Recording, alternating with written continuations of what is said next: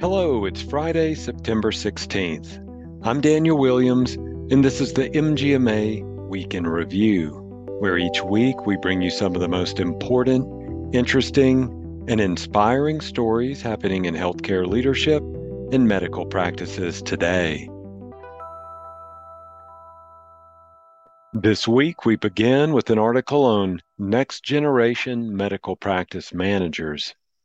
This article first appeared on MGMA.com. Preparing non managerial staff for future promotion into management is one way to create the next generation of leaders in your medical practice. But building the business case for leadership development for frontline workers can be tricky. But here are some main learning objectives that we'd like to share with you. After polling senior leaders and team leaders about the things they would want to learn, the group identified its main learning objectives for the Leadership Development Program awareness of and adapting to other personalities, giving feedback, active listening, fostering fun, creating team culture, practicing self care, and continuous improvement and lean at a medical practice in Austin, Texas. Some program attendees took an ocean personality assessment to better understand their own traits, and each one read a book of morale in the workplace to learn and discuss with other participants, with 60 days of mentoring with the training leaders following the main program. So, what did they learn? Well, one of the key things was practicing constructive feedback. The leadership program's focus on improving manager feedback to workers adapted a concept from the Manager Tools podcast to teach participants a four step process for effectively providing constructive feedback. Those four steps number one, asking, Can I share an observation? Two, noticing, as in, I notice that you've been coming in late a lot. Three, sharing the impact. For instance, that really puts us behind. And then four, requesting. Could you work on that? One of the leaders of the program said that participants were asked to write specific examples from their workday to role play with each other and practice the steps. As the leader said, the only way to get better at a skill is to practice it. We want to have them practice the skills in the training session with each other in a safe environment. You can find the full story about this Austin Associates program in the October 2022 issue of MGMA Connection magazine, which will come out next month. Also, our ability at MGMA to provide great resources, education, and advocacy depends on a strong feedback loop with healthcare leaders. If you want to be part of this effort, sign up for MGMA Stat and make your voice heard in our weekly polls. You're going to want to sign up by texting STAT to 33550 or visit mgma.com slash stat. Polls will be sent to your phone via text message. Our next article looks at some advocacy and regulatory news.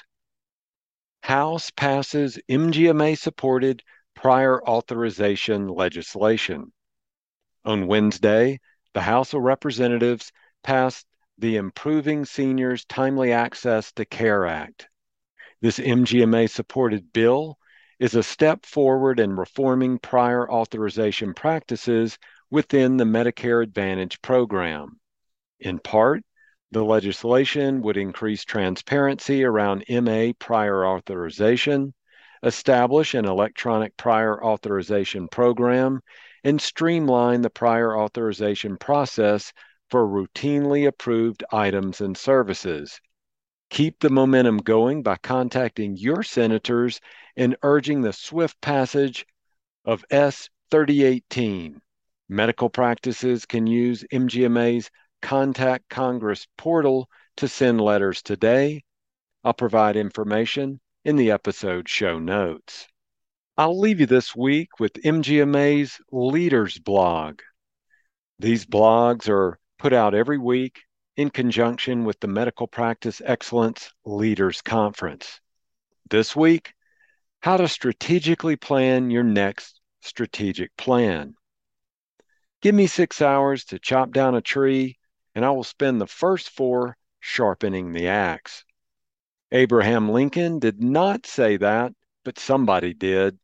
That somebody, according to quote investigator, was an anonymous woodsman quoted in a 1956 book about agricultural education, and the woodsman said minutes, not hours.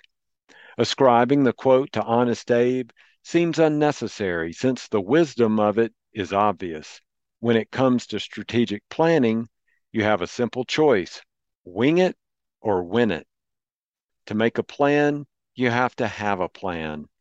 Planning is a process. To repeat, planning is not magic, it is a process.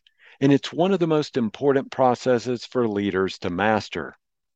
Mastering the process is the subject of Steps for Success in Strategic Planning and Leading Change to be presented at the Medical Practice Excellence Leaders Conference in Boston, October 9th through the 12th.